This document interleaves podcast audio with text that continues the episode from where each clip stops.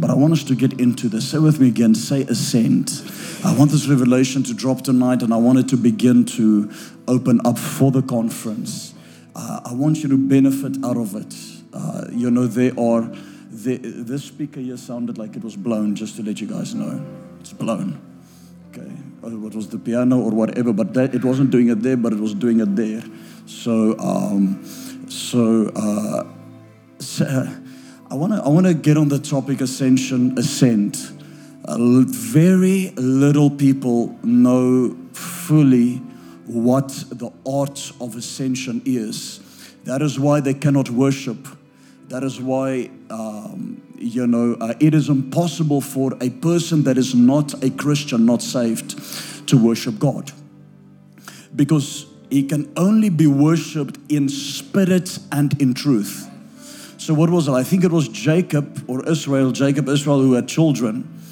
And their children were, uh, it was the first one was called Reuben. I might be wrong, but it's to see. The second one was called Simeon, which means to hear. The third one was called Levi. These are the tribes of Israel, which was called, uh, which means uh, Levi, which means intimacy. The fourth one was called Judah, which means to praise and to worship. Are you guys with me? I don't want a dead centurion tonight. Okay. Uh, as I said last week, centurion needs to learn to pull on the gift, because after seven years, you become familiar. And what happens is the gift of God can only prophesy. That is why you'll see us pull out somebody that's been coming for three weeks, yearning for the gift of prophecy, but not telling anybody, but it's only them that's placing a demand. Don't think a demand is placed here. A demand is placed here. And the Spirit of God pushes the gift or the Spirit in me to move towards those who need a demand. But this conference, there is going to be healing, and there's going to be deliverance. There's going to be prophecy. Prophecy, healing, and deliverance. But I can, I am not going to prophesy unless people are in a state of drunkenness in the Spirit. Because you cannot flow in the river unless you are in the river. Otherwise, you're going to be resisting the river. Do you know what is resisting the river? It is when you try to prophesy over somebody, you have a word of the Lord for them, and they just look at you like you're stupid from some other planet. And then a day later, they come and tell you, oh yes, actually this what you said is right, and that what you said is right. What are they doing? They're blocking and resisting the river. But people don't know the art of ascension. So people who are not Christians cannot worship God, because for you to worship, to get to Judah, which was Judah was given birth to praise and to worship. Reuben had to be given birth first, which is to see, to see and have a revelation of God. Then Simeon had to be born, which means to hear, which means you cannot even begin to worship God unless you can see in the Spirit and you can hear in the Spirit. Are you guys with me? Unless you can see and unless you can hear, you cannot worship God. And unless you have intimacy with Him, oneness. The Bible says that Enoch walked with God, and God took him, for suddenly he was not. But he had the ability to walk in a lifestyle of ascension. Are you guys with me? So there are people who's walking in a place of uh, density, in a place of the valley. And then there are those who are walking in a place of ascension. But to walk in a place of ascension, you need to know certain things. Listen. So many can worship God and their eyes are open and they're just looking around. They're not worshiping no one. They're not praising no one. Worship can only be taken place in the spirit realm. When Jesus said, uh, my Father is looking for those who will worship Him in spirit and in truth. In the Greek, the word spirit means spirit pneuma, and truth means realm. So He says, my Father is looking, is seeking for those who will worship Him in the spirit realm. Meaning, unless your eyes are open to see Jesus, you cannot worship properly. What does ascension do? It opens your eyes. It causes you to see the glory. It causes you to come up. Listen, in the old covenant, God came down. In the new covenant, we go up. In the old covenant, God came down. In the new covenant, He comes out of us and we go up. That's why the Bible says, arise and shine, for your light has come, for the glory of the Lord has risen. Not the glory has come down. Are you guys with me? So when we speak old covenant, we limit ourselves by not encountering God. So I'm going to teach tonight, just a short teaching on new creation realities when it comes to ascension. What I mean by new creation realities, you heard us use that phrase the last few months or two months or so. What do I mean by that? I'm speaking of covenant theology. I'm speaking of that there was an old covenant and a new covenant. And a lot of people are preaching old covenant, expecting new covenant results. Or they're living old covenant, expecting new covenant results. They're trying to achieve rather than receive. They're not entering into a place of rest and receiving. So they try to achieve and they attain nothing. They toil and they work. The blessing was given to Adam to tend. The curse made him toil. Are you guys with me? So the blessing caused him to tend, but the curse caused him to toil. But we are no longer under the curse. So preachers will preach and they'll tell you how to ascend. You must do this, you must do that, you must do this. And instead of me telling you, you must do one, two, three, I'm going to tell you something else. And I'm, it's just probably going to take a while for the church to catch this revelation. We've preached grace to you. And I see people making posts on grace and saying, Um, can we move on now? No, we cannot move on. It's our church. I can't help you listen to us online. Uh,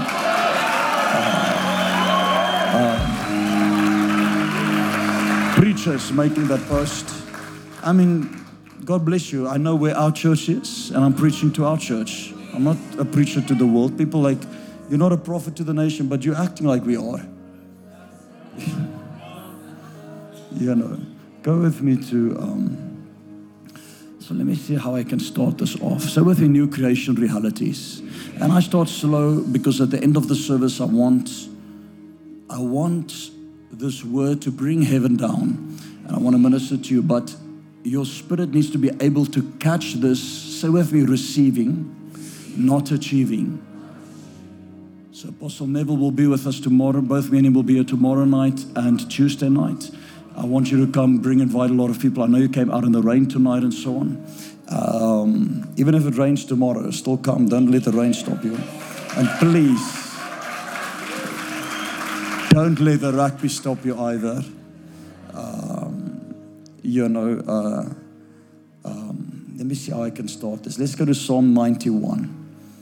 Okay, I'm going to lay a foundation because ascension is a whole, and I don't know, yeah, I don't know, with this conferences of three weeks, we're probably going to get into portals and gates and so on, but I want to start off with ascension. But I want to get into it with a new creation reality. A new creation reality, let me get back to that, is saying,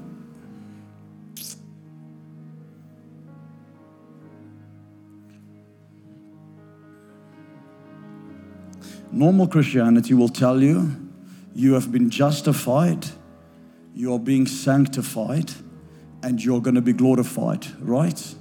We teach that that is good, it's obedient, it's uh, elementary. New creation reality says, you have been justified, been sanctified, and you can enter into a place of glorification.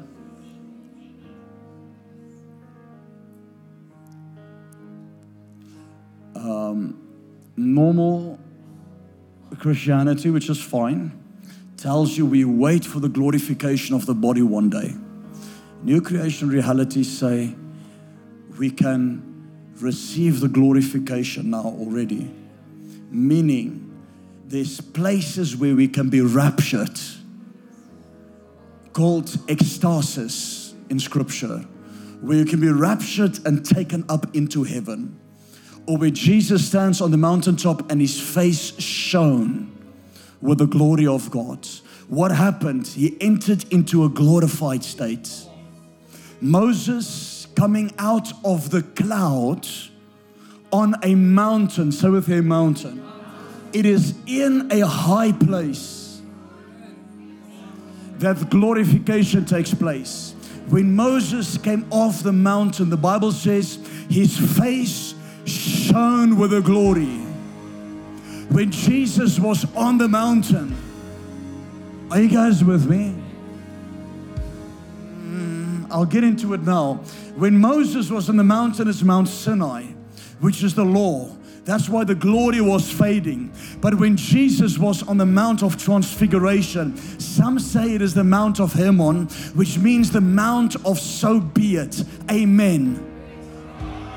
Which means it is a mount of the finished work of Christ. That once you are on that Mount of Transfiguration, it is not a matter of work or achieving. It is a mount of receiving.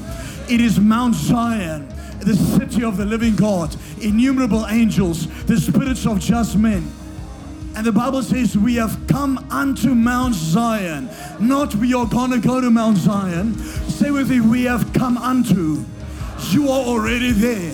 It is just a matter of fact of believing it and receiving. Listen to me. Your breakthrough is in revelation. What I'm achieving or trying to achieve tonight, have a seat, is to get a revelation through to you that you don't try to ascend. If you're new here, I understand. Just relax. Are you guys with me? A lot of people try to please God.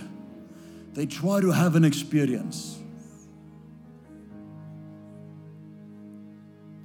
And churches will preach and teach to you.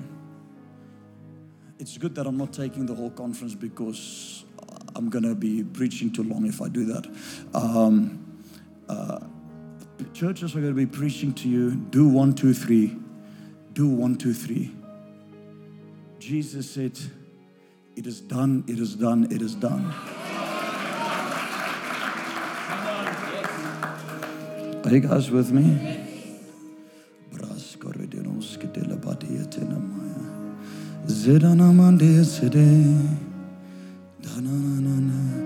just looking for a verse. Just give me a second.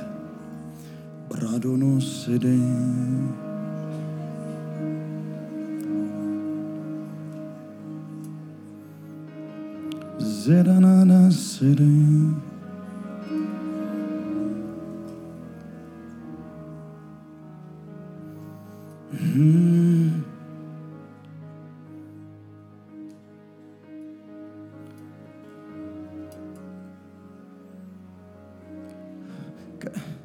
Go with me to Hebrews eight, verse eight.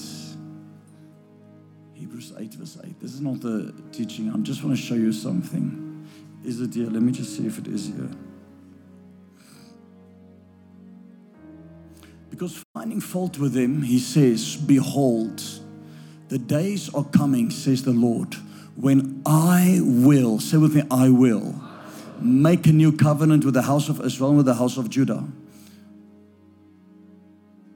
Go to the next verse. For this is the covenant that I will make with them. Say with me, I will make. With the house of Israel after this day, says the Lord, I will put my laws in their mind and write them on their hearts, and I will be their God, and they shall be my people. Verse twelve. For I will, say with me, I will. Be merciful to their unrighteous and their sins and their lawless deeds. I will remember them no more. The old covenant says, you shall not serve other gods. You shall not murder. You shall not do this. The new, the old covenant, the new covenant says, I will make a new covenant with you. I shall put this into you. I will put this into you. I will write my law upon your hearts. Old covenant says, you will do this, you will do that. New covenant says, I have done it. Meaning, on the cross, it is a finished work. It is a done work. If you can tap into this grace, you will stop trying and you will receive. You are a human being, not a human doing. Are you guys with me? Say with me, a human being. Just be. The Bible, when, you know, preachers are like, you know, yes, Jesus did it on the cross, but, you know, you need to still pray. You know, you but nothing. When you receive this grace, you would want to pray. You would want to seek Him. You would want to serve Him. So when I speak about new creation realities tonight, when I say new creation realities, that's not, it's just the, it's the covenant, or it is the, how can I explain it? It is where the Bible says that you, that, that you are a new creation.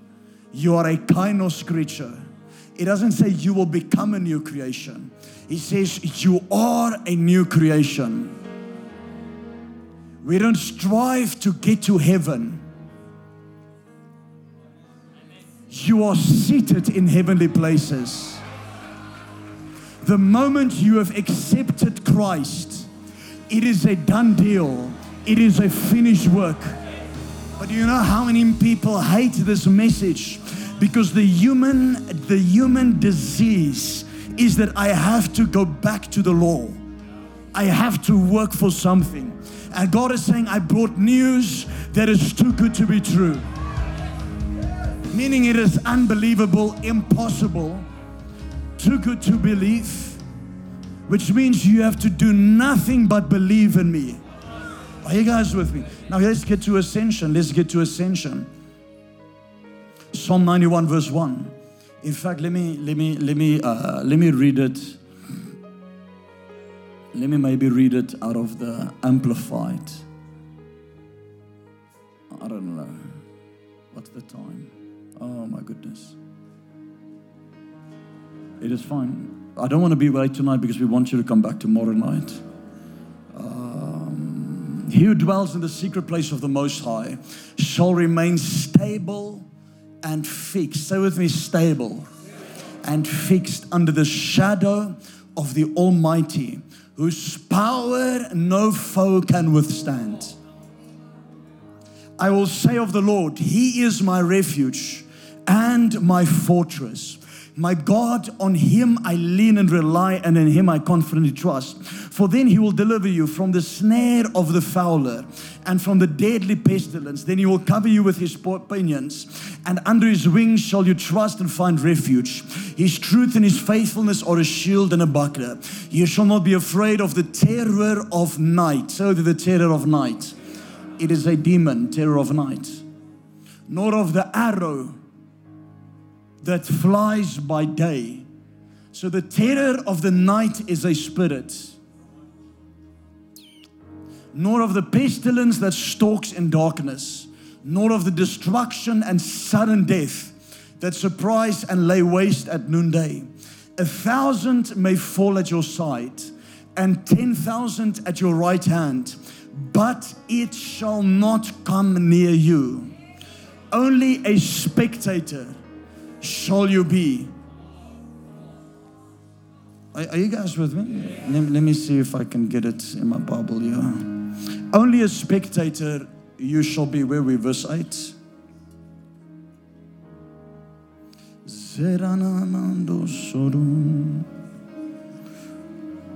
Only a spectator you shall be. You're inaccessible in the secret place of the Most. Say with me, inaccessible.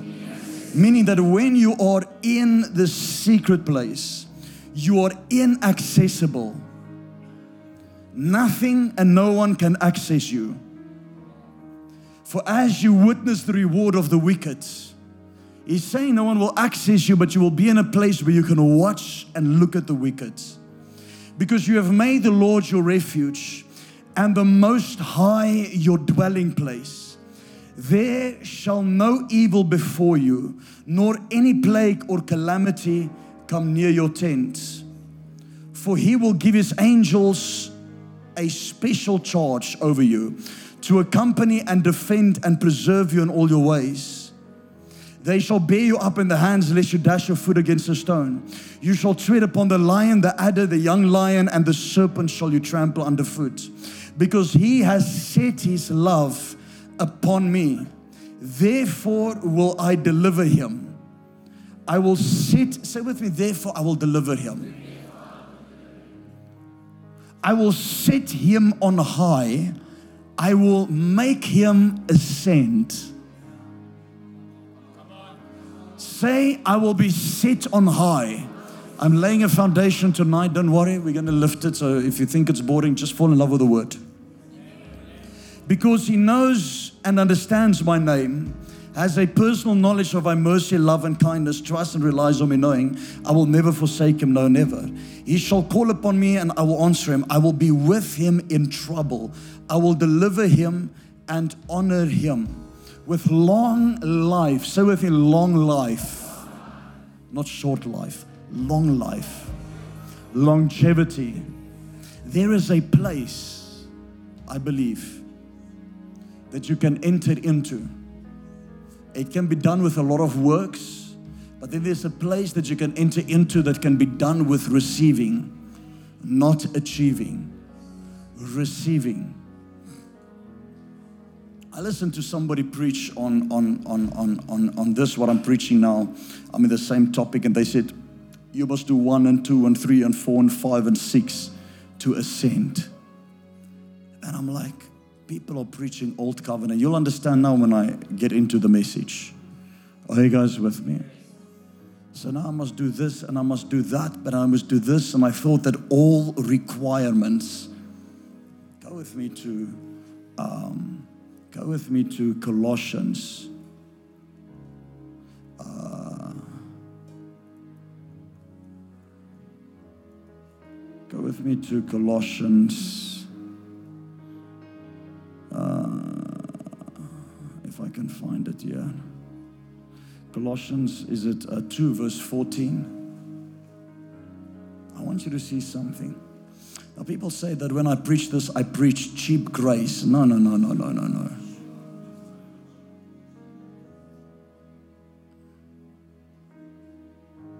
Somebody said we're giving our people license to sin.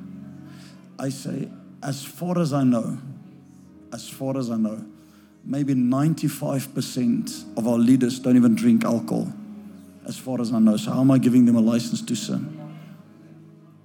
Having cancelled, so if they cancelled, and blotted out and wiped away the handwriting of the notes, put in the New King James for me, having wiped out the handwriting of requirement, so of requirement that was against us, which was contrary to us, meaning every requirement that was upon your life to access something that God has for you has been wiped away. There is no requirement. Jesus did it upon the cross. That is it. But we have to cause our minds to break through in this thing to understand there's nothing I have to do. And once I understand in receiving His grace, what is insulting the spirit of grace? It's not sinning. It means to go into works. When I go back to legalism, I insult the spirit of grace because I say it's it's it's cheap, it's or it's not necessary. I can do this by my own. I can do this by my own works. Are you guys with me? Go Psalm twenty-four verse one. Psalm twenty-four verse one in the Amplified. Psalm twenty-four verse one. I need to go to get through these uh, three portions of scripture quickly so I can get into the message. The earth is the Lord's and the fullness of it, the world and they who dwell in it, for he has found upon the seas and established it upon the currents, the rivers. Who, say with me, who shall go up? Say with me, who shall ascend? into the mountain of the Lord. So he's asking a question. He's saying, who shall ascend into the mountain of the Lord? Or who shall stand in his holy place? He who has clean hands and a pure heart. This is all good, but it's making requirements. Who has not lifted himself up to falsehood or to what is false, nor sworn deceitfully. He shall receive a blessing from the Lord and righteousness from the God of his salvation. This is the generation of those who seek him, who inquire of him, and of him of necessity require him, who seek your face. Are you guys with me? O God of Jacob. Now when, and I, and I really hope it's going to drop. I hope you can catch this revelation tonight. Very few churches are going to preach this to you. You say, who shall ascend to the mountain of the Lord? He who has a pure heart and clean hands. And what we used to do is we used to preach and say, you must stop sinning. You must stop doing that. And the more we preach that, the more people do it and the less ascend. Let me tell you what Jesus says about this. Let's, let's, let's go on. Uh, let me see if I can read this. This is, I wonder if I should do this or jump. Just stay with me. I'm going to read it. The word is not too bad. Let, let's stick to the word. Philippians three verse seven. Those online, stick to the word and stay with us because you're going to hear revelation right now drop. And I believe that when we teach the message of receiving and not achieving, new creation realities, understanding the new covenant that Paul so preached, even in the Galatians church, then they brought in the law. And he said, who has bewitched you, O foolish Galatians? Who has bewitched you? That you should start in the Spirit and go back to the law. Listen, the devil only has a hold over you if you believe it. I just had somebody cursing me this week saying I'm going to die. I don't know how many times now already. Before the end of this year, I'll be cast onto a sick bed. The only power that has over me is if I believe it. People get demonized. Let me, and, and I understand we have the demon slayer here, but let me just debunk something. People get demonized. People get demonized, not because of open doors. I know we taught it. I know Pastor Marie, we are there. And I, I know, we, you know, then we, we um, messing up the two oh one. What is it? one oh one, two oh one, open doors. That is just for the elemental Christian. Demons don't come in because of open doors. They don't. If they did, all of you are demonized.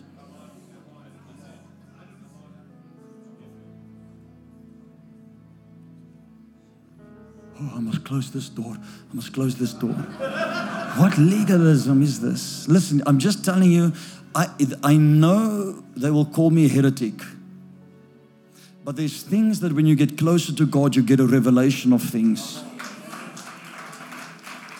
Because through many years, I've seen people who commit a sin that's worse than somebody else committing another sin. But the one that's committing the weaker sin is getting more demonized than the one that is committing a big sin.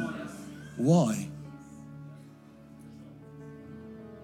It's because they don't ever understand a revelation of grace and faith. Are you guys with me? Grace and faith. And uh, tell them they must just keep the kids a bit silent there on that side. Um, uh, and uh, uh, they don't even understand. So legalism, so what happens is the moment, the only thing that is sin is what is not of faith.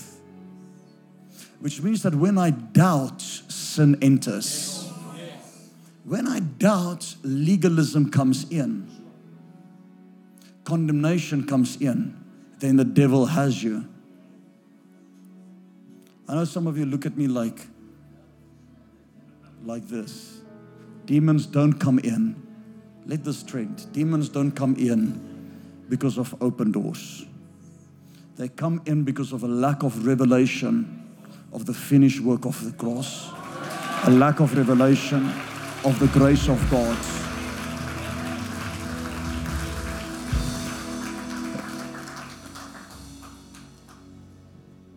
They come in not because of open doors. They come in because of opportunity. When you understand the message I'll be preaching to you tonight, you will realize and understand that this is about receiving, not achieving. This is about, uh, this is, that there's something that you were trying to work for that has already paved, a, a, a way been paved for you. Let's go to Philippians three verse seven. Let's see what the scripture says. But whatever, and amplified, but and amplified, please. But whatever former things I had that I might have been gained to me, I have come to consider as one who has lost for Christ's sake. I'm going to read a lot, but you don't have to remember a lot. Just you can just listen to as I'm reading, and I'll explain. Yes, furthermore, I count everything as loss, compared to the possession of the priceless privilege, the overwhelming preciousness and the surpassing worth and supreme advantage of knowing Christ Jesus, my Lord, and progressively becoming more deeply, intimately acquainted with Him. For His sake, I have lost everything and consider it all to be mere rubbish, in order that I may gain and win Christ, the Anointed One. So he's saying there's a law where I have to let go of something to attain something. Before ascension can come, take place, there must be a descension. For Christ descended into the lower parts of the earth, and then He ascended, and we descended with Him, the scripture says, and then we ascended with Him. Are you guys with me? So Paul is saying I had to let go of things, and that I may actually be found and known as in Him, not having any self-achieved righteousness that can be called my own. That I cannot say it is because I prayed like this or I fasted like this. Based on my obedience to the law's demands, ritualistic uprightness and supposed right standing with God thus acquired. Listen to what he's saying. Are you with me? Let me read it again. He says, ritualistic uprightness. How many Christians do ritualistic uprightness? And supposed right standing with God, thus acquired. But possessing that genuine righteousness, he says, I want to let go of that supposed uprightness, ritualistic uprightness, and I want to possess the genuine righteousness, which comes through faith in Christ. So there's a fake righteousness, which is self-righteousness. And then there's a genuine righteousness. There is garments of righteousness. Maybe I'll get into garments sometime. But garments is authority. Are you guys with me? Every time you have a garment on, you are given access into a higher dimension. Every time you have garments on, you are given authority. The devil doesn't look at you. The devil looks at what garment you carry. That is why Potiphar's wife grabbed Joseph's garment. That is why his brothers grabbed his garment and took it to their father. A type and a shadow of Christ when He was on the cross. And they threw lots and casted lots for His garment and His robe. Are you guys with me? That is why the lady with the issue of blood didn't touch Jesus. She touched His garment. God has garments. Every time you are given a garment, it is given a realm of authority that you have been given access. So when you look at somebody's garment, you see authority. But when you look at ascension and height, you look at authority. So you're given a garment of light to go up high. Are you guys with me? Have your seats, have your seats. Many people don't have garments of light. Okay, that's too soon to get into, into that. We'll get there. Where are we? Put on the scripture. Saving faith. Verse ten.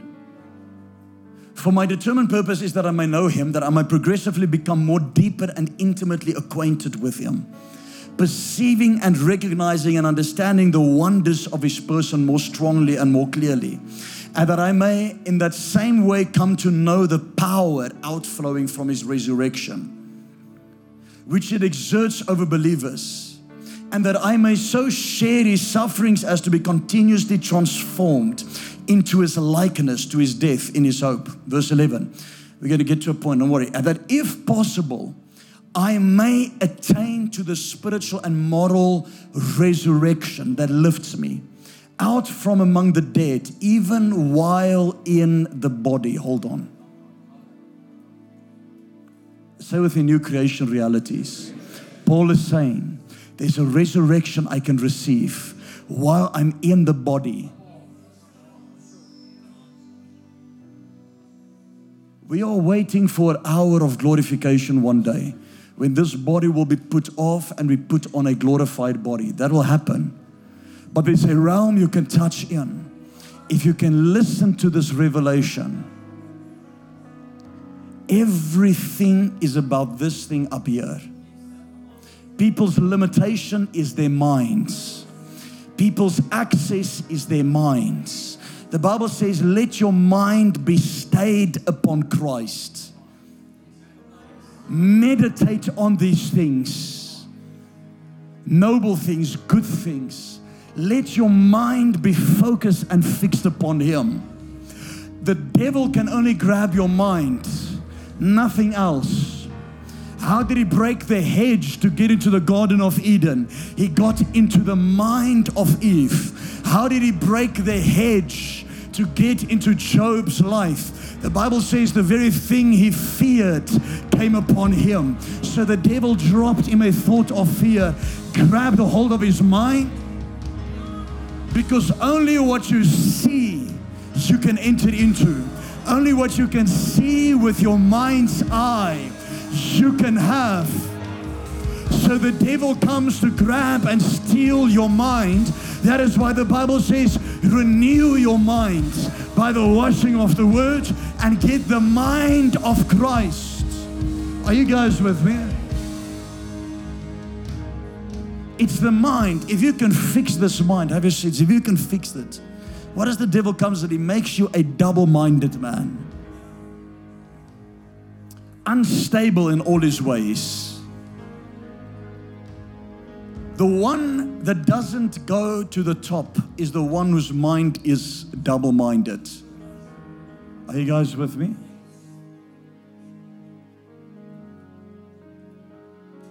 The one who doesn't go to the top, there's a place, there's the mountain of the Lord, where Jesus said, you are seated in heavenly places. I call it synchronicity. With me, synchronicity. It is when you have the ability to become aligned under your heavenly man. So you have an earthly man, a man from the dust, and you have a heavenly man.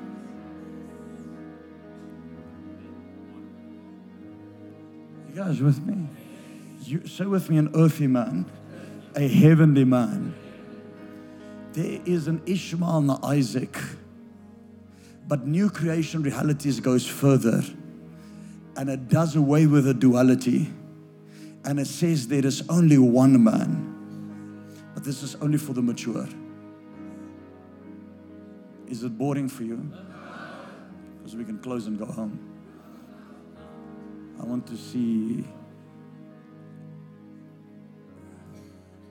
That's why I'm like, God, please let this revelation drop that people can understand who they are. Duality, even though we preach duality, it is devilish to preach it. But we preach it for the elementary Christian. What do I mean by duality? To say we have a flesh and we have a spirit. But Paul says there's a new covenant. where my mortal body has been put to death. And I am anew, that there is therefore now no condemnation, but we are in the Spirit. You are a new creation. Kainos, all things have passed away. Why does revival not come? Because the Bible says, I cannot pour out new wine in old wineskins. I need to pour out new wine in new wineskins. The word new is kainos. So people, the vessels in the church, doesn't understand their new creation reality, which is a kainos manifested Son of God. And once they understand their identity, new wine can be poured out. Revival can be poured. I'm not speaking about a man-made revival. Listen to me, there are many man-made revivals. We call it a revival. It's great, there's nothing wrong, but it's a revival for your church, not a national revival. If we have a revival here and we call this a revival and the Spirit of God has been poured out here, this is a revival for the church. It's not a national revival. So you get, you get fabricated man-made revivals. Nothing wrong with it. But there's more that God has. But He's waiting for new kainos wineskins. Kainos creation. So what is new creation reality saying? It's saying, listen here, we are preaching the duality of the believer. That you have flesh and you have spirit. But Paul goes one way further, one step further. He says there is a place where you are a new man completely in Christ. Am I giving a license to sin? No, I'm giving meat. That if you can catch this revelation, it is the gospel of grace. That once you catch it, you know you are a new man. I'm not saying people mustn't have disciplines. No, you must have disciplines. And disciplines, and no, that's for your Christian character. But it's got nothing to do with your spirituality.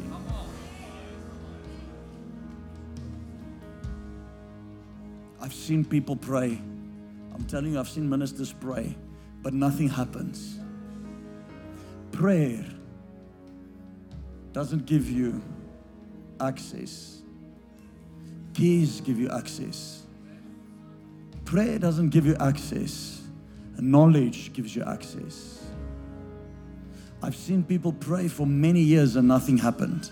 I've seen pastors pray and fast and do everything and nothing happens, because that does not give you access. Peace gives you access. Revelation gives you access. Knowledge gives you access. The Bible says that you have kept the key of knowledge from my people. They have not entered in and you have not, and you have not allowed them to enter in, and neither have you entered in. So you have kept a door shut for them not to enter into. Meaning you have shut a dimension for them to enter into. Are you guys with me? So there are dimensions that can be tapped into by virtue of association. Association. That if you are with a key carrier, or like the Bible calls it, a cloud rider.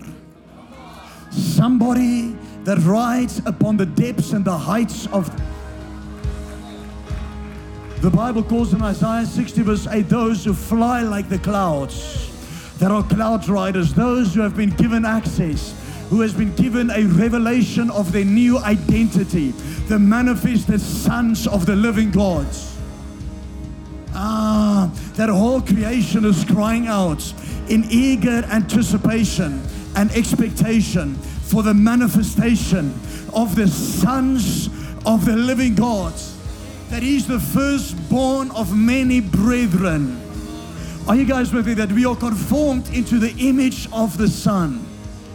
He is the firstborn of many, not the only born, which means that many will come like Him. After Him. Have your seats, have your seats. So Paul is trying to get this revelation through. Let's carry on reading. So Paul is trying to get this revelation through. He's saying that if possible, I may attain to the spiritual and moral resurrection that lifts me. Say with me, lifts me. that makes me ascend out from among the dead, even while in the body. He says there is a spiritual resurrection that will cause me to ascend. Not that I have now attained this ideal or have already been made perfect, but I press on to lay hold of grasp or of grasp and make my own that for which Christ Jesus the Messiah has laid hold of me and made me his own. The word to lay hold means katalambano. It means to violently grab a hold of what? Of this position and promise that Christ has given me. That if I grab a hold of it, I can make it mine, he says. But it requires somebody that knows by their spirit man how to grab a hold of something. No, listen to me. If you are not tired of your life, you are not ready. If you're not frustrated with where you're at, you are not ready. There's a life available for you, which is called the heavenly or the ascended life. It is a life where you trample upon serpents and scorpions and over all the power of the enemy. It's the life of a cloud rider. It's the life of the one who flies like a cloud or a ride in a chariot of fire. It's It comes by revelation of your new identity. Are you guys with me? Say with me, I'm a son of God. Say, I'm a son and a daughter of God. Say, I'm the forty-second generation. Have your seats, have your seats. Now listen. He says, I grab a hold, verse thirteen. I do not consider, brethren, that I have captured and made it my own yet. But one thing I do, it is my one aspiration, forgetting what lies behind. So with you, forgetting what lies behind. Your mind, people's minds are too fixed on their past. And it becomes, there are three things that keeps you from ascending. There are density, there's weight, and there's sin. We'll, we'll get to it later. There's density, there's weight, and there's sin. So what does it do? It keeps you down. You cannot go up a mountain with weights pulling you down. Are you guys with me? So he is saying, Paul is saying, I forget those things which is behind and straining forward to what lies ahead. Then verse fourteen, he says, I press on towards the goal to win the supreme and heavenly prize to which God in Christ Jesus is calling us upward. So with me, upward. Let me read it again. I press on towards the goal, so with the goal, to win the supreme and heavenly prize to which God in Christ Jesus is calling us to ascend, calling us upwards, meaning the calling of God upon your life is to live a life of the ascended, to live a life that is upwards, to live a life that is focused upon the heavenly, to walk upwards. Go with me, John twenty, verse seventeen. What I'm doing tonight, I'm just going to give you some scriptures and it will flow from there. John twenty, seventeen. Jesus said to, do not cling to me, for I have not yet ascended. New King James. I have not yet ascended to my Father. But go to my brethren and say to them, I am ascending to my Father and your Father, and to my God, and to your God. Ephesians four ten. Ephesians four ten. I'm just laying a foundation for you. He who ascended, he who descended, is also the one who ascended far above all the heavens. Say with me, all the heavens. That he might fill all things. Go with me, Ephesians one nineteen. I'm just, I'm just going to read to you tonight. Is that okay? And I want to let Revelation speak for itself. What is ascension? Ascension is authority. Whenever the Bible speaks of height, it speaks of authority. What was Saul? Saul was head and shoulders above all the others. Authority. When the Bible speaks of Pharaoh as the tallest tree, authority. When it says that Jesus descended and then he ascended, what was he? And he was given the name above every single name, authority. He was given authority. So when you ascend, you are given authority. Are you guys with me? And what is the exceeding greatness of his power towards us who believe? According to the working of his mighty power, next verse, which he worked in Christ when he raised him from the dead and seated him at his right hand in the heavenly places, far above all principality and power and might and dominion and every name that is named, not only in this age but also in that which is to come. Verse twenty-two, new, now we're getting new creation realities. And he put all things, say with me, all things, under his feet and gave him to be head over all things to the church, which is his body. Go one verse back or one part back. No, no, no, where we were. And he put all things under his feet and gave him to be head, say with me, head, gave him to be head over all things to the church. So he's saying, I take the church and I put everything under the feet of the church. When the church understands their authority, it is not the president or the government, it is the ecclesia, the local church. If they can understand and have a grasp of the ability or their new identity that they've been given. Are you guys with me? So many, have your seats, are waiting to be taken out of this world one day. And everybody's getting excited about the war of Israel. Because the church is about to be taken out. How about the church is about to be take o- to take over? Jesus said, occupy until I come. Take over every kingdom, every part, until I come back. But we had a defeated mindset where we are waiting to be taken out of this world. Listen to me. Jesus is coming back for a glorious church, a victorious church, a church that is a full man, a perfect man, a mature man. Are you guys with me? So what is, the book of Ephesians says he's coming back for a perfect. Say with me, perfect. Remember that. He's coming back for a perfect man. Just remember that. Where are we? Let's go to verse twenty-three.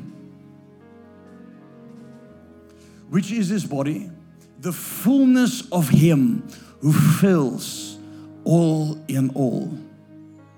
When you ascend, you're given authority to have advantage over every affair of life. Meaning the moment God allows you to ascend, what did he do with Joseph? Joseph, when he was in prison, he interpreted the dreams. And then the Bible says he was taken out of prison. Pharaoh called him and he changed his garments. That the moment that God changed his garments or made him ready to be lifted, garments had to be changed. The demoniac with, that was possessed with legion, the Bible says that when he was delivered, he was dressed in his right mind. Garments were changed. When Lazarus was raised from the dead, garments of death had to be removed from him. Unless your garments are changed, you cannot ascend. How do you change your garment? What is a garment? A garment is a wineskin. It is a mantle. It is a robe. It is clothing. It is your identity. When you look at a garment, it is an identity that is on you. That is why when they looked at Joseph and he carried his father's dream coat, the Bible says that he was the master of dreams.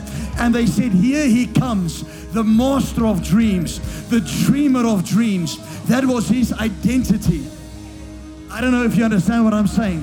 When David was taking out Goliath, Saul said, take my armor. And he said, this is not my identity. This is, I have another garment on that is my identity. The garment you carry is your identity. The Bible says, put on the Lord Jesus Christ.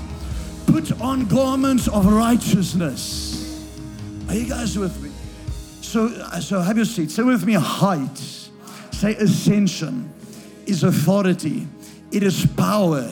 It is a place that the Old Testament says is needing of credentials. Meaning you have, have a pure heart, clean hands, not lift your soul up to idols, not speak evil against your brother. And of course, all those things are common sense. But the handwriting of requirement has been wiped away. So people are trying to be at a place where, G- where the Bible says you already are. It's a matter of synchronicity. It's a matter of getting aligned, knowing your identity. The devil looks at you the way you look at yourself. The devil thinks about you the way you think about yourself.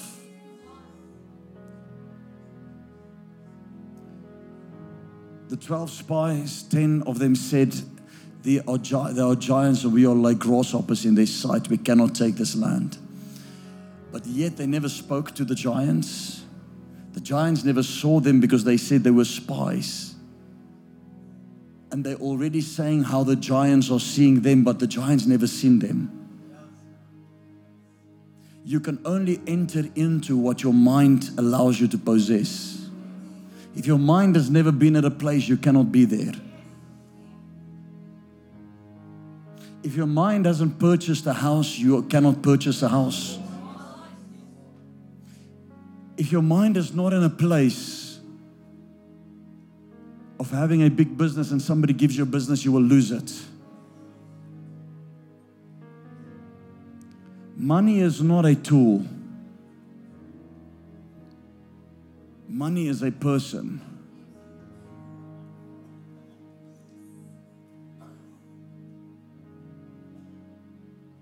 Money is not a tool. Money is a person. Because money goes to the to a person. Or money leaves a person. And then a person has to ask another person for money, or a person has to be connected to another person to get money. Because God has designed money to be with people. So money will run away from those who can't handle it. And it will find its way into the hands of those who are a good steward of it and can multiply it. Money has laws. There is a reason some don't have money and others do have money. It's not life. There's a reason. So why do we preach these things on money? People say, oh, we preach prosperity. There's no, no, no. We're trying to preach to say there is a stewardness that God requires.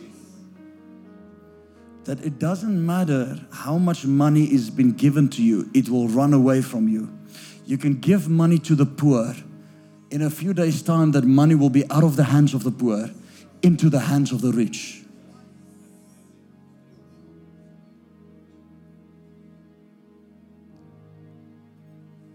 Are you guys with me?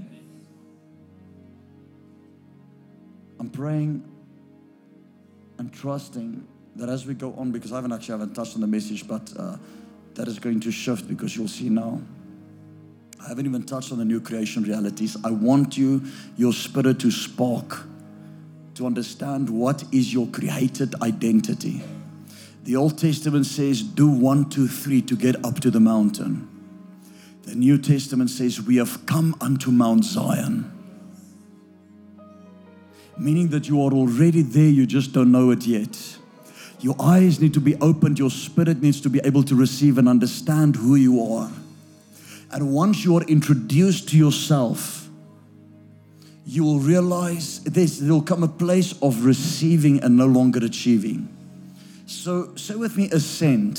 The word ascend in the Greek means anabaino, and it means this, it means to walk, uh, to walk far above.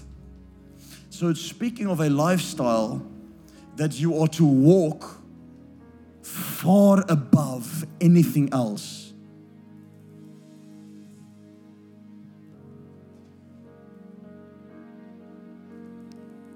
That's why the Bible says that when the Son of Man be lifted up, He will draw all men to Him.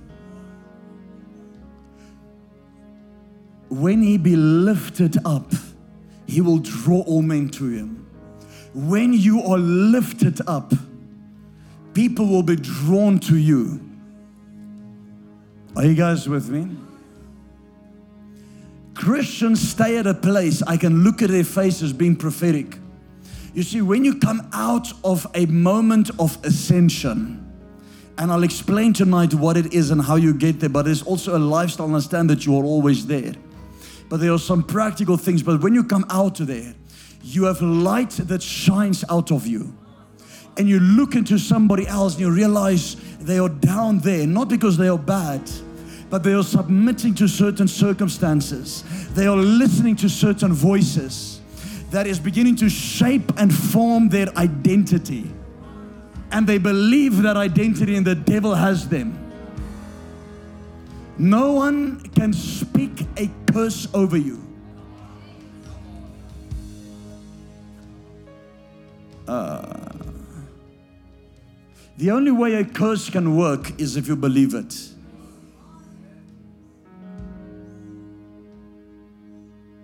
It's if you believe it. A curse has no cause. A curse who doesn't who, who doesn't have a cause has no cannot take effect. Unless there's a cause of a curse, unless there is a believing and actually believing. But wait, the Bible says He became a curse for us. No man shall be cursed is him who hangs on a tree, and He became a curse for us.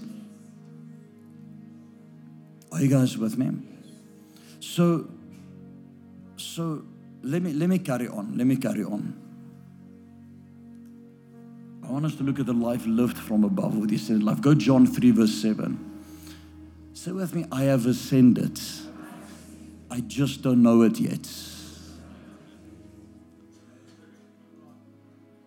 I'm going to give you the scriptures. John three verse seven, Amplified. Marvel not, do not be surprised, astonished at my telling you.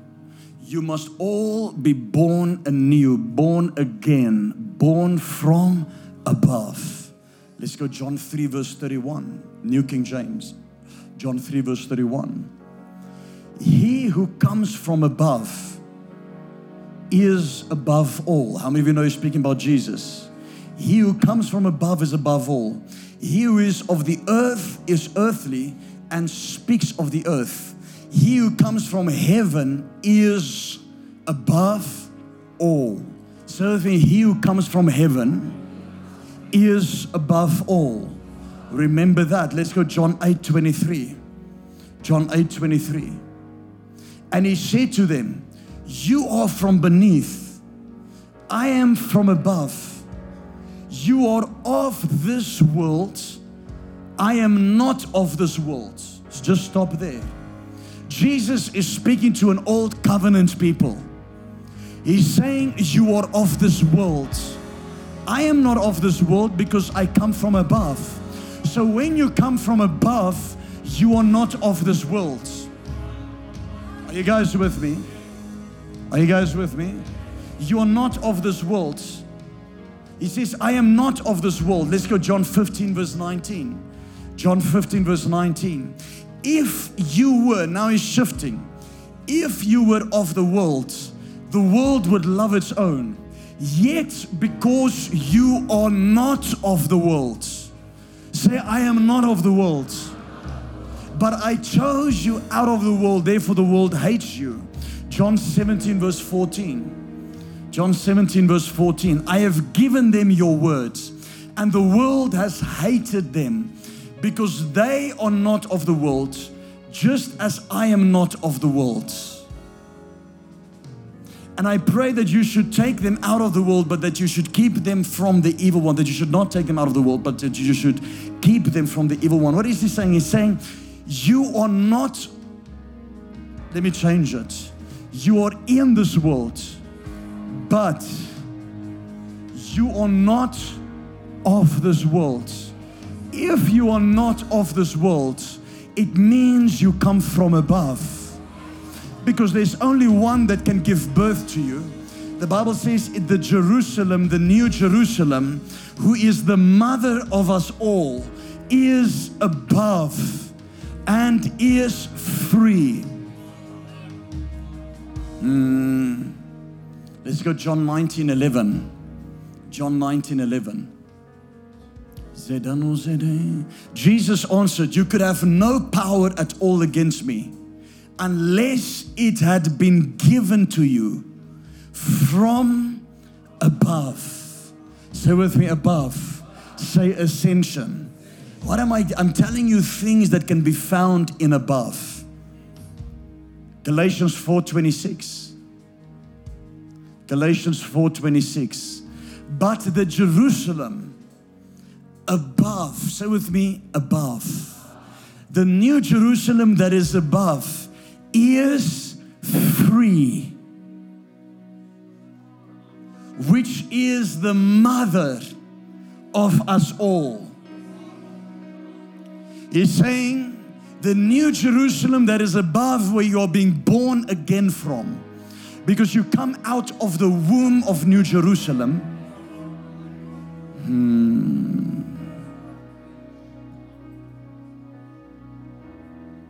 When you're born from above, born again, you come out of the womb of your mother. Please, it's not the mother that is equated to a father of heaven, but Paul is using it as an allegory. And Paul is saying, this is the mother of us all, because when we get born again, we're born from a city called New Jerusalem. This New Jerusalem is above, which means that my citizenship is not on this earth. My citizenship is in heaven. Are you guys with me? Go to Philippians two verse nine. Philippians two verse nine. I, I hope I can get through that. I want this thing to, for you to catch this. Philippians two verse nine. Therefore God also has highly exalted him and given him the name which is above every name. He has given him the name. God has highly exalted. He has highly ascended him. Colossians three verse one. Colossians three verse one. If then you were raised with Christ. Say, if I was raised with Christ. So what is he saying? He says you were ascended on high. Seek those things which are above, where Christ is sitting at the right hand of God. Set your mind. He says, how do you stay in the ascended life? Set your mind on things above, not on things on the earth. Keep your mind on heavenly things. Keep your mind stayed on the things above. Many of you have your mind on fear, or you have your mind on what if, what if, what if. And there's a density and there's a weight that is holding you down. And he's saying, I want you to keep your mind on things above. Set your mind on things above. If you were raised with Christ. Are you guys with me? Say with me, I have ascended. I just need the revelation. Listen to me. I pray that this revelation will drop to you tonight. Have your seats, have your seats. What does, what does, what does ascension mean? I said to you, it means to walk, to walk uh, far above, to walk high above in the heavens. But it also means the secret place. The secret place has two meanings. It means the hidden secret counsel of God. But it also means the protection and the covering and the hiding place of God. So he's saying, how do you get to a place of ascension? There's a secret place. Are you guys with me? A secret place is when you can step into the counsel of God. And it actually means to have friendship with God. It means to sit together with Him. That's what it means in the Hebrew, to sit with Him. That's why Jesus said, you are seated in heavenly places. Are you guys with me? You are seated in heavenly places. So it means the secret counsel, intimacy, a familiar conversation, an intimate inner circle, intimacy with God, fellowship with Christ, and it means to sit down together. And then number two, it means a hiding place, a cover, protection, a shelter. So to be ascended means to have fellowship with God, to speak to heavenly beings, to hear the conversation of the Trinity, to be seated together with Him in heavenly places. Then it means to be in a place of hiding. That when you are ascended, the devil cannot touch you. Mm. Because he has been cast. You have been lifted and ascended up. Jesus said, I have come, I lift you. He has been cast down. That is why you trample upon serpents. You trample upon scorpions and over all the power of the enemy. You trample because He has put all things under the feet of the church. He is the body and the, and the head, and we are the body, which is the church, the fullness of Him, and everything is put under our feet. Are you guys with me? Say with me, ascension. So the secrets of the ascended life, I'm going to give you four points, then I close. This, then I want to minister to you and pray for you. The secret of the ascended life is the secret place. Say with me, the secret place. How do I stay in a place of ascension? It is when I can be in secret. Secrets got nothing to do with a physical location. Although there are portals, there are gateways, there are altars. But you are a gate. O you gates, lift up your heads, O you gates. Make way for the King of Glory to come in. Which means if you lift your head and you open your gates, the King of Glory comes out of you. Are you guys with me?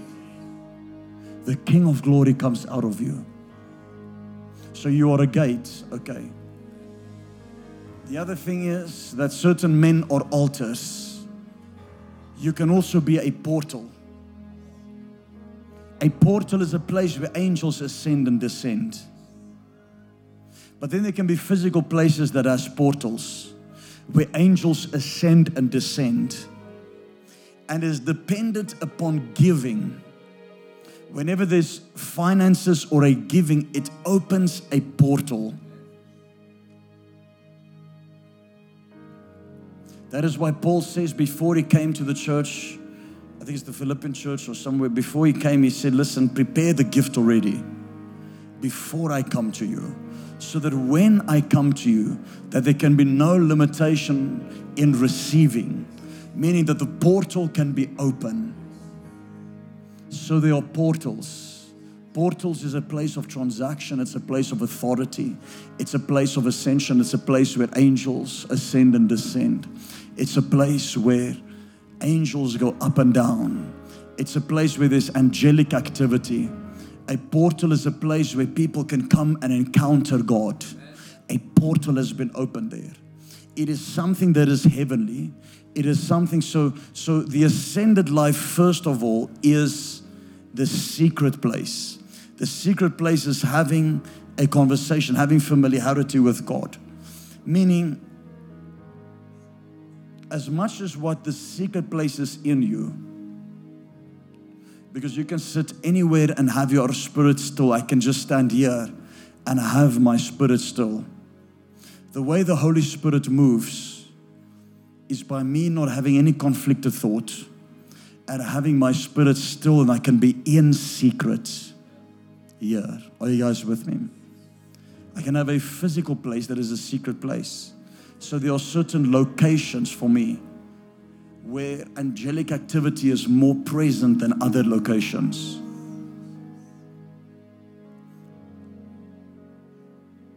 So say with me, so I want to give you four points. You have the secret of the ascended life. Number two, or maybe four or five. The moment you ascend, there's a perception that changes. Say with me, perception. Meaning that you are, the citizenship is in heaven. Uh, You are a citizen of heaven. You are an ambassador of the kingdom of heaven. You come from a heavenly place. Your perception now changes. Go with me to Proverbs twenty-five, verse six. Proverbs twenty-five, verse six in New King James. Do not exalt yourself, listen to this, in the presence of the king, and do not stand in the place of the great. For it is better that he says to you, come up here, that you should be put lower in the presence of the prince. He says, it is better that God says to you, come up here. Exodus twenty-four verse twelve. Go Exodus twenty-four verse twelve. Then the Lord said to Moses, come up to me on the mountain and be there. Go Revelation four one. Revelation four one. After these things I beheld, and John was saying, a door standing open in heaven before me, and a voice like a trumpet speaking behind me, saying, come up here, and I will show you things which must come. So when Moses was told to come up here, what happened? It was a cloud that he had to enter into, which means that when you ascend, you enter a cloud. When John was called to come up here, he was called to come up to a place where he will be shown things to come, which means that when you ascend, you see the future. Are you guys with me? When you ascend, he will show you things to come. Have your seats, have your seats. So when you ascend, your perception changes. All of a sudden, fear and enemies are leaving you. Because your perception changes, the Bible says you will be in a hiding place, sheltered, inaccessible by anything and anyone. And you will watch the destruction and the reward on the wicked. So you will stand at a place where you are high up. And what used to be a problem for you, if it was to pay your rent at the month of the end, at the end of the month, or to pay a certain bill, or a sickness, the moment you can live an ascended life, you're watching that place from above. Your enemy becomes small.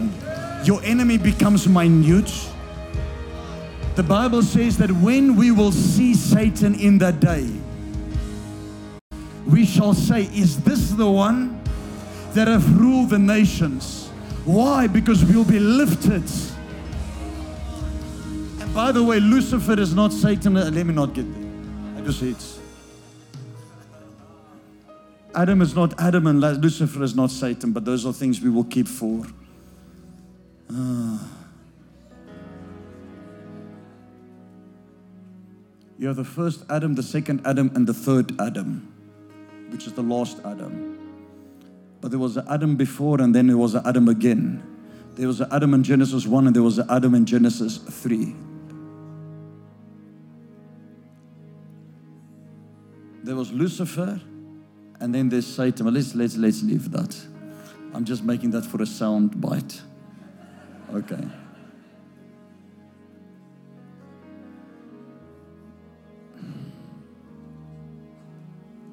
people made an image of Satan.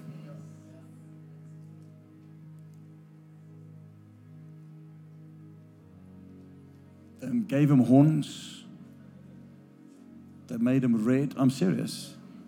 So the only way you think Satan is, is if it is that.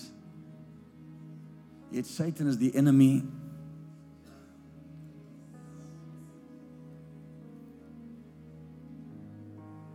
Satan is everything that is antichrist.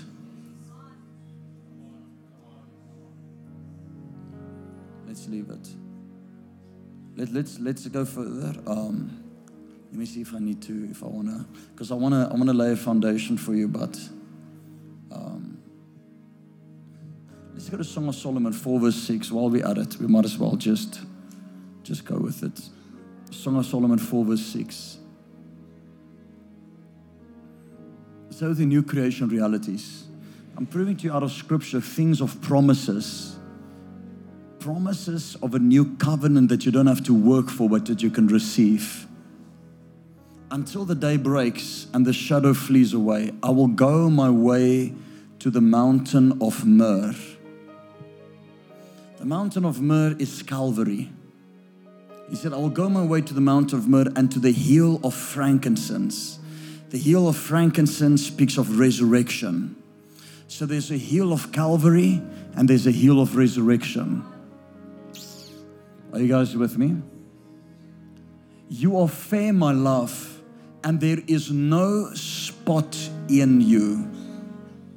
It sounds like he's coming back for a church without spot or blemish. You are fair, my love, and there's no spot in you.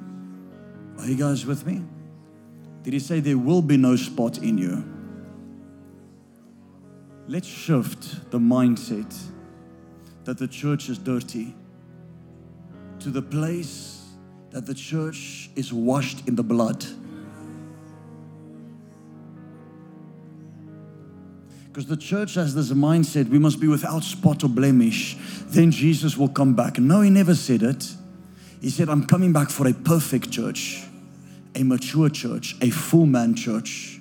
You are already without spot or blemish, otherwise the blood has not done its work.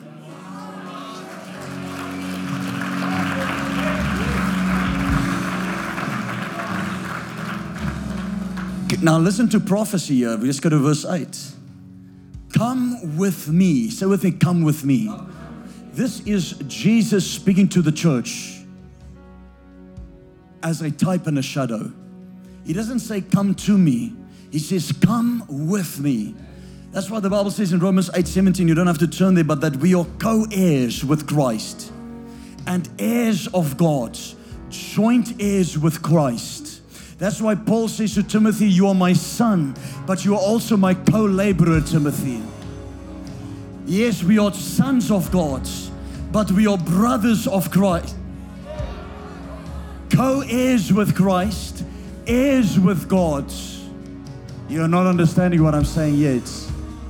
He has lifted you into the God class. Come with me, not come to me. Come with me. Mm. You will judge angels if you don't know it. Are you guys with me? You will rule. In fact, you already rule. And what am I trying to say? There's a God identity about you. He made you in His image and His likeness. There's a God class about you. You are not a mere human being.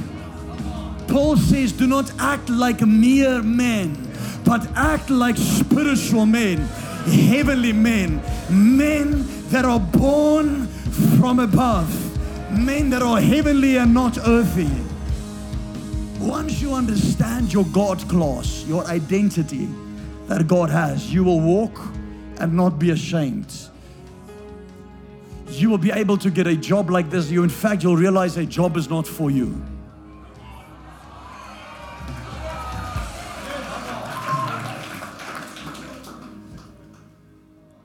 It's about how you see yourself. The devil has imprisoned you by your mind. obviously we'll, we'll get there now. We'll, we'll finish now, don't worry. Where were we? It says, come with me. Say with me, come with me. From Lebanon, my spouse. Come with me. Now listen to this. From Lebanon. Look. Say with me, look. From the top. I want you to look from the ascended life. From the top of Amana. The word Amana in the Hebrew comes from the root word Aman, which means faith, which in the New Testament means so be it and amen. He says, I want you to get to a mountain. That is the mountain of so be it. That is why it is healthy for you to say in your mouth when promises are decreed, amen. Because as you say it, you are speaking from a mountaintop. That is so be it. A mountain of the finished work of the cross. I don't know if you can hear what I'm saying. There's a place of ascension that when you get there, it is finished. It is done. Meaning so be it. The mountain of amen. He says, let's go to Calvary. Then let's go to, which is, which is the Mount of Myrrh, Calvary. Let's go to the Mount of Frankincense, which is the Mount of Resurrection. Let's go to the Mount of Aman, which is the Mount of the finished work of the cross, the Mount of so be it. And I want you to look from that point of ascension. Let's go to the next verse. Look from the top of Aman, from the top of Senir and Hermon. Say with me, Hermon. Hermon. Some would say the Mount of Hermon is the Mount of Transfiguration.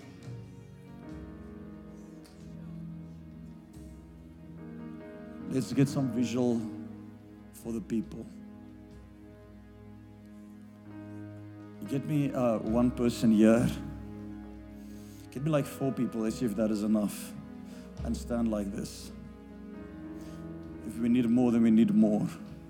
A little bit far, further away from one another. Distance, distance, distance. But more distance from one another. Okay. Uh,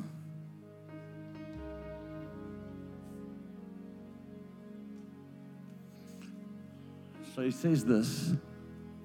He says, you have started at a mountain called the Mount of Myrrh, which is the Mount of bitterness, of crucifixion. But then as you embrace this, you have moved on.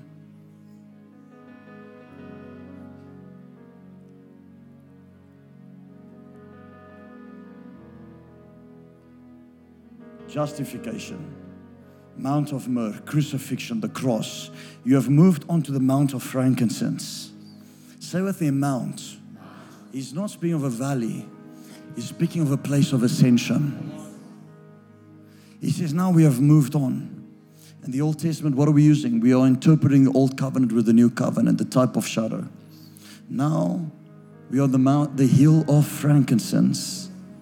As we, this is the hill of frankincense, resurrection. As we move from the hill of frankincense, we go to Aman. Look from the top of Aman, the Mount of Amen, and so be it. All the promises of God are yes and amen. It's the Mount of Amen where the promises of God is fulfilled. But he says the moment your mouth is filled of amen and you believe that it is so, so be it. That is the mountain of faith. You move to a Mount of Hermon, which is the Mount of Transfiguration, which is the Mount of Glorification. It is the mount where your face will shine with the glory of God. It is the mount where you receive glorification. It is the mount where the Bible says, arise and shine, for your light has come, and the glory of the Lord is risen upon you. It is in this place where nations will bring you money. It is in this place where you become a cloud rider. And there is this place where your sons and your daughters will come from afar, where your princes and your kings and your queens will come from afar. But he says, I want you to look from here. Have your seats. So if you look from there, look from a place of ascension. Look from a place that is stop. Drugs will put you at the bottom. Smoking will put you at the bottom. Legalism will put you at the bottom. Bondage will put you at the bottom, because you will think you're no one. But the moment Christ comes, what does he do? He lifts you.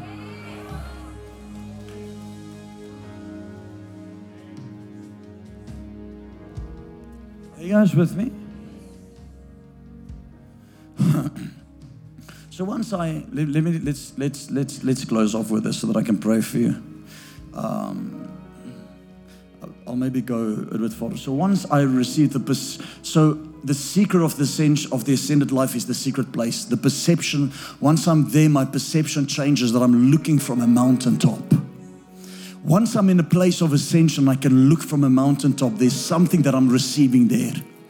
So the importation. So there's importation of the ascended life. Uh,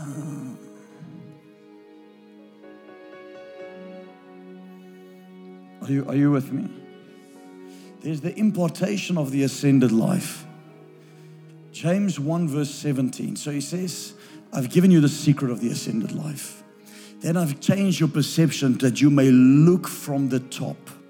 I said, come with me. You are a co-heir with me. You are a joint heir of Christ, a co-heir with God. You are made in the image and the likeness of God. You are sons of God. You have the divine nature on the inside of you. Now, as you have that perception, there is a something that is imparted to you. James one verse seventeen. Put in the King James Version for me. It says, every good gift and every perfect gift. So if a good gift, say perfect gift, is from above, is from ascension, and comes down from the Father of lights, with whom is no variableness, neither shadow of turning. I want you to look at this. He says, you receive a gift. This gift, you are indebted to others, because the Bible says freely you have received, freely give. Lay your gift at the altar and go and make right. It's a gift. When the moment you have been given a gift, you are in debt. You are in debt to give it to others. The anointing is not for you. The anointing is for others. He says, but this gift is a good gift. It is a perfect gift, meaning it is complete. Are you guys with me? It is complete. He says, this is from above, which means it is that you get importation at an ascended life. And then it comes down. So as you are in ascended life, you come down with this gift. The word come down means celestial beings coming down from heaven to earth. So you are celestial, you are not terrestrial. You are a new creation. You are kainos. I understand your previous church might have preached dead works to you, but you are kainos, you are a celestial being.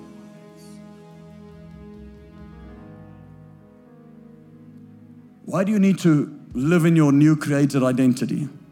That if a robber breaks into your house and pulls a gun and put it to your head and tries to pull the trigger, it doesn't pull. Or shoots at you, but there's no holes. Because you are not natural, you are spiritual. Because you are born from above, the mother of us all, the New Jerusalem. Mm, I don't know if you guys are with me. So it comes from above, then it, it comes from the Father of lights. Say with me, the Father of lights. For you are a city on a hill. You are the light of the world. The Bible says you are sons of light. So he is the Father of lights. So you will shine as stars in heaven. The more souls you get saved, because he is the Father of lights. So you can say you are light. I don't know if you understand what I'm saying. The more light you have, the more you can see in the realm of the Spirit. The more light you have, the more angels you attract.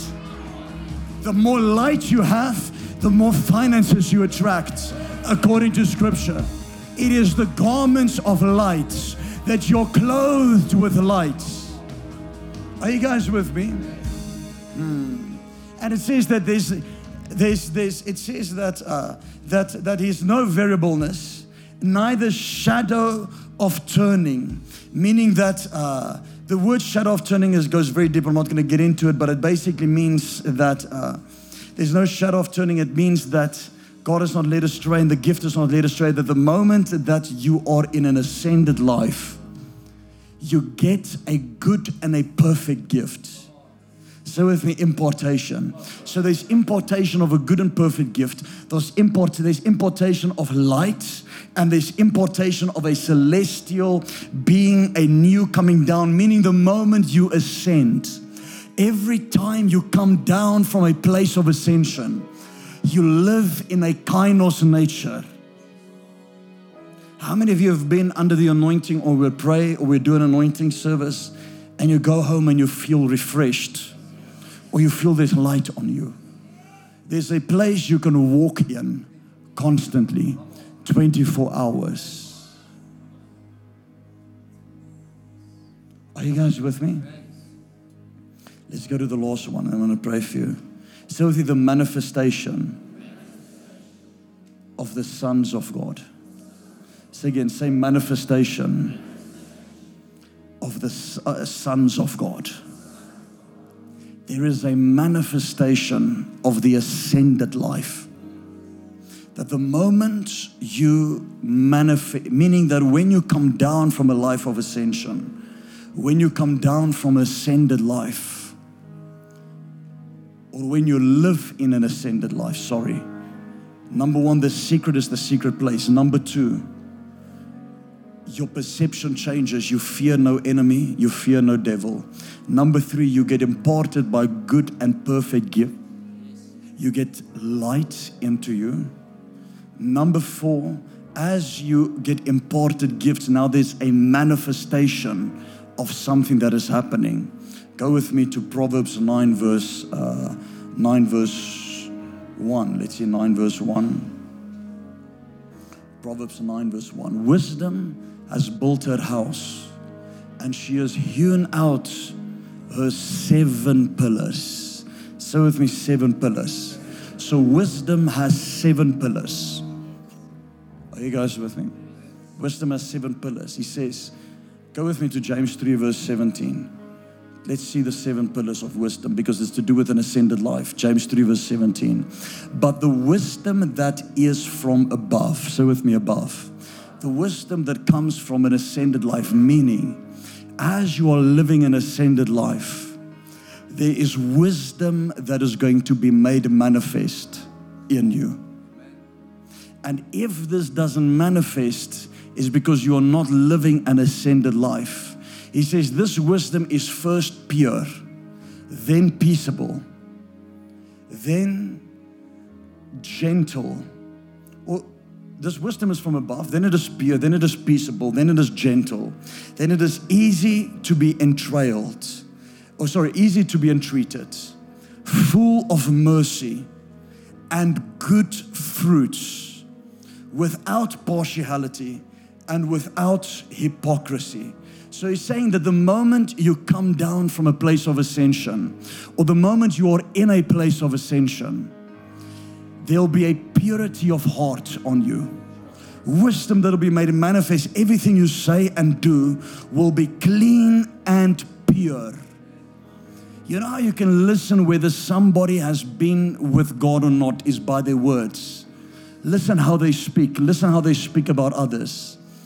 You can hear, have they been with God? Have they been in a place of ascension or not? Secondly, say with me, peaceable. Meaning that they'll have a peace about them. There will not be an irritation. There will not be a, what, there will be a peace. He is the Prince of Peace. Then there will be a gentleness. Say with me, gentle. Everything they will do will carry gentleness. The Bible says the glory of God is the goodness of God. His glory is full of His goodness. His glory is full of His gentleness. His glory is full of His kindness. When you look at the glory of God, there is goodness and gentleness. Does somebody leave your presence and feel ashamed? Or do they leave your presence and feel uplifted? Are you guys with me? The wisdom is easy to be entreated, meaning it is easy to obey. It is easy for somebody to listen to it. Then he says it is full of mercy and good fruits. So it is full of mercy. Mercy in every way. When you look at God, you see mercy. Then there are dimensions of mercy that I'm not even going to get into. When you look at God, there's mercy. When you look at Him, He's full of mercy. Are you guys with me? Then it's without partiality, meaning there's no discrimination. But then it says this, it's without hypocrisy. It's without hypocrisy, meaning the words you speak and the words you say is what is in your heart. There's a connection between your mind and your heart. Are you guys with me? So the Bible says this, who shall ascend into the hill of the Lord? Who shall go up to the holy mountain of God? Psalm twenty-four, who shall ascend to the hill of the Lord? Who shall go up into the mountain of God? Who shall stand in His presence? And the fact that the Bible says who means that anyone has the ability. But it says there's a requirement. But the Bible says that the requirements has been wiped away against your name, which means that Jesus is saying, because I have been lifted, you are lifted. Because I have ascended, you have ascended. Are you guys with me? Meaning that if you understand the new creation reality, that you've been at Mount Calvary, you have at the Mount Moriah at Calvary, you've been at the resurrection, you've been at Mount Amen, and you've been at the mountain of glorification, which means that you live in a place of a perfect man, uh, because the Bible says that every good and perfect gift comes from above. So the moment you were born from above, you are born perfect. I don't know if you understand what I'm saying. You are born complete. Ten toes, ten fingers, nothing missing, nothing lacking. That the moment you are born again, you are born complete. And Paul was trying to get this truth through to people, to say, listen, there's not only just a, if you think of flesh and spirit, is the duality. It is a lower level. There's a higher level of thinking where you understand that you are a new creation in Christ. And once you understand this new created life, you have the ability to walk in grace and you are empowered. And your mind isn't in conflict the whole time. And things that are weighing you down, because what weighs you down? It is sin, it is weight, and it's density. So when you are weighed down by sin and weights, you cannot enter into the mount of the Lord. You cannot enter into the hill of the Lord. Stand to your feet for me. Stand to your feet wherever you are.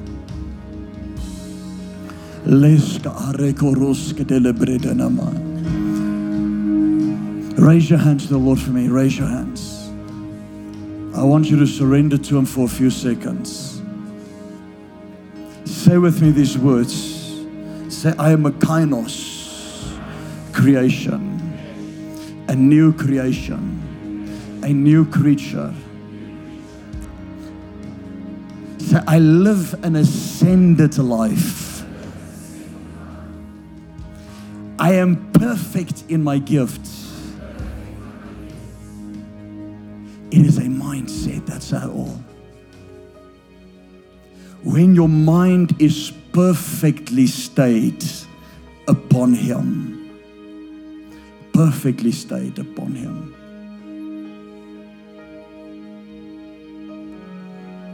How do I ascend? Number one, you need to know that you're already an ascended life. That you're a new creation. and you must stop trying and start being. A lot of people try and try in worship. They try and try, and they can never receive. They try and try and try and try and try and do things and think and think, and their mind tells them, oh, you are not close to God, this. Their mind reminds them of things yesterday because they're living a life in the valley and not an ascended life.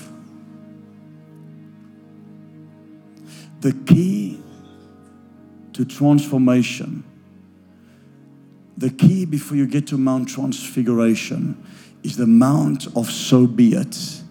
The Mount of Amen, the mountain of faith, meaning I know it is done. It is the Mount of the finished work of Christ. It is the Mount that I know there's nothing I have to work for, there's nothing I have to do. I receive the grace of God, and as I receive it, good works will come. As I receive it, I would be automatically drawn to Him as I receive it. I know the Bible says, draw near to God and He will draw near to you. It actually doesn't mean that. God draws near to you. The father of the prodigal son saw the son and ran to him to meet him. God draws near to you, and then you draw near to Him. No man shall come unto me unless I draw him. Are you guys with me? Unless I draw him. Which means that you are here by the grace of God. There's nothing you can do to attain His love, to receive His love, to receive His approval, to receive His pleasure. There's nothing you can do. But have faith and just believe. To be on the Mount of Amen. And once you are there, you know that transfiguration takes place.